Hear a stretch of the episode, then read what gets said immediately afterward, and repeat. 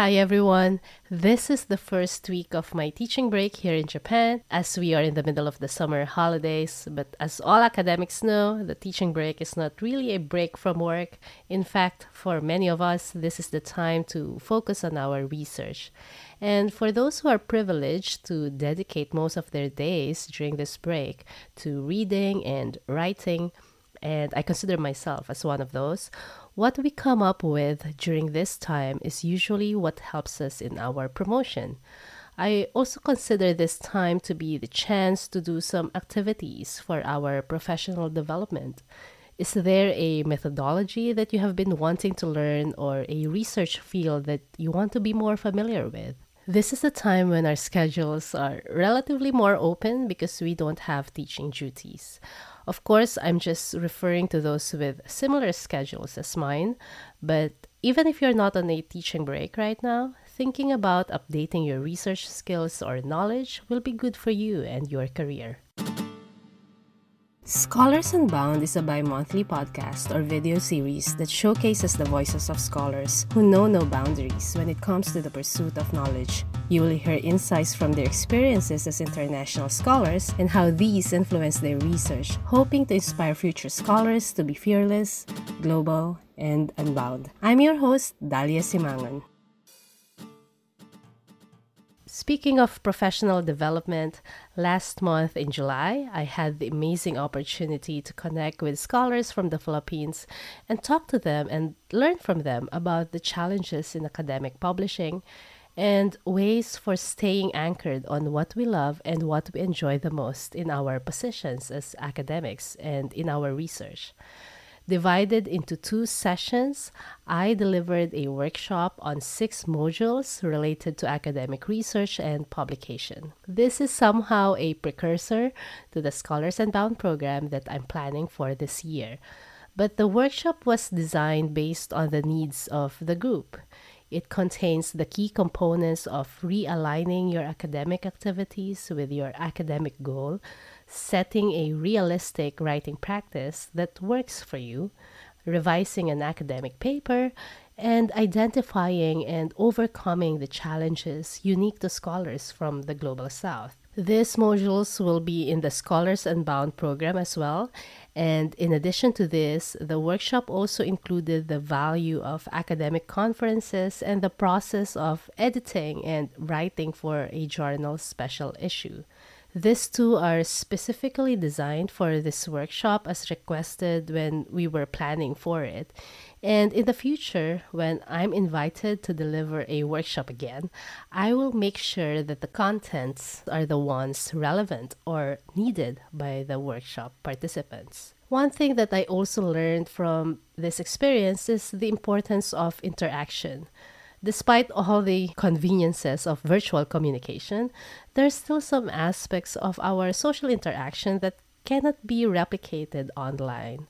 And I really wish that I was able to meet the participants in person, but I think for the contents of the workshop itself, doing it online didn't water down the weight of the message that I wanted to share and the simultaneous activities the members did for each module. Another thing that I learned from the workshop, which is not surprising at all, is the fact that we have common experiences in academia. Whether you are a student or someone just starting your academic career, or someone holding a more senior position in your institution, we share similar challenges in research and publication. And here's where the importance of a community comes in. The value of a community does not mean that you need a group of people to regularly check in or meet or connect to feel better or to make someone else feel better. What I think about a community is knowing that there are individuals out there whose challenges as well as aspirations resonate with me. I may not meet them, but if I hear from their reflections and experiences, it gives me the chance to connect my own reflections and experiences too. This non tangible but still important connection is what underpins the community that I think of for Scholars Unbound. And that's why it's important for us to be louder and stronger in our messages. I understand that there are people who are not comfortable promoting their work or sharing their achievements online, and that is totally fine. Don't do it if you're not comfortable. But if you are not comfortable because you think it can be judged by others as unnecessary self aggrandizing, I am telling you that only those who think the same will see it as such. For some of us who are comfortable with self promotion, we even appreciate it. So many times I stumbled upon excellent work because the author, for example, shared it on social media. And given the issue of underrepresentation and marginalization of Global South voices in academia, I urge you to try overcoming this self consciousness, if I may say, and engage meaningfully with a community that needs to learn from you and that also wants to connect with you. And that's why I'm forever grateful to the workshop participants who took the time to share with us in this episode their reflections on the workshop. I must thank Associate Professor Chadwick Co Sy Su of the Department of Arts and Communication of the University of the Philippines, Manila, for this opportunity to connect with him and his department, learn from their interesting research topics that they study and teach, and at the same time help me build a community that experiences and understands the challenges of scholars from the Global South. In this episode, Chadwick and his colleagues, Jesseline, Kenneth, Deshelle, and Roseanne, spoke of their key takeaway from the workshop. I'm Chadwick Co Sy Su from the Department of Arts and Communication of the University of the Philippines Manila's College of Arts and Sciences. My key takeaway from Dr. Simangan's workshop was the creation of an academic mission statement. All too often, I found myself questioning the purpose of the work that I do. On the day that she brought up the idea of a mission statement, I found that the answer was within me after all. Because I care more about my academic career now than I have ever done so before, I plan to concentrate on the areas of inquiry that truly pique my curiosity. Because our department can always stand a bit more publicity than it gets now, I will work towards promoting the research of my colleagues because writing to me is a process of fits and starts, I will be more mindful in monitoring the progress of my own projects. I am Jesseline Martinez Vasco from the Department of Arts and Communication of the College of Arts and Sciences of the University of the Philippines, Manila. I am currently a graduate student of the College of Architecture of the University of the Philippines, Diliman. To me, the workshop was free flowing with foods for thought. Among the ideas discussed that struck me the most was doing things with intentionality. Since I am relatively young and new, I have a higher tendency to accept doing several tasks as well as attend a variety of seminars, workshops, and other events because of the things that I can learn from these, instead of being a bit more selective. Although this is quite helpful to me at the present, given the stage which I'm currently at, the discussion prompted me to always think twice and be a bit more discerning.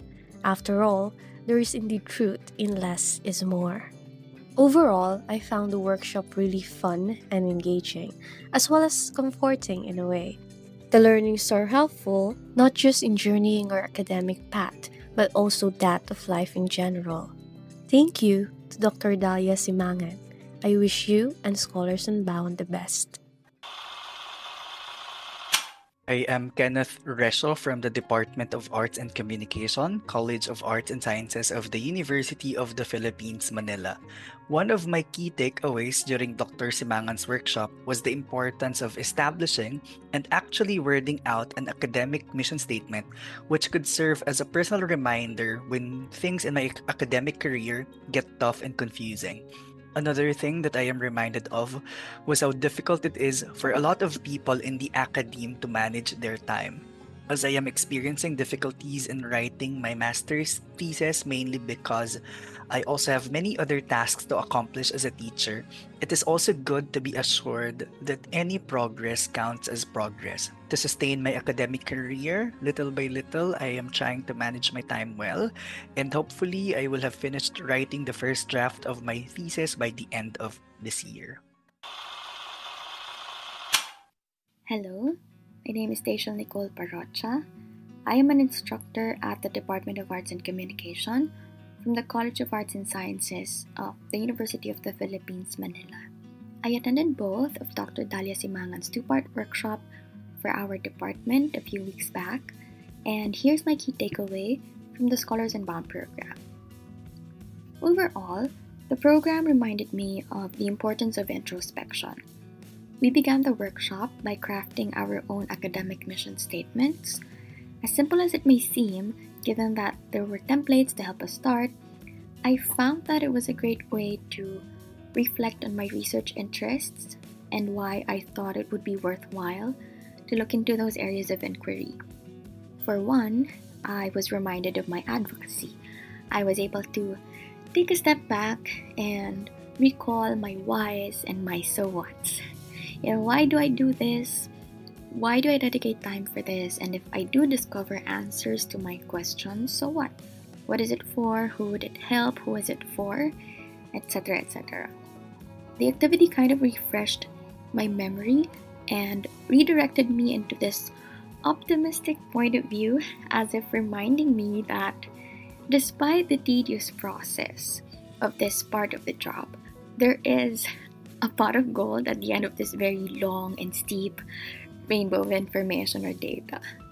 Uh, I'd also like to highlight the part where we had to fill out the matrix regarding our writing habits.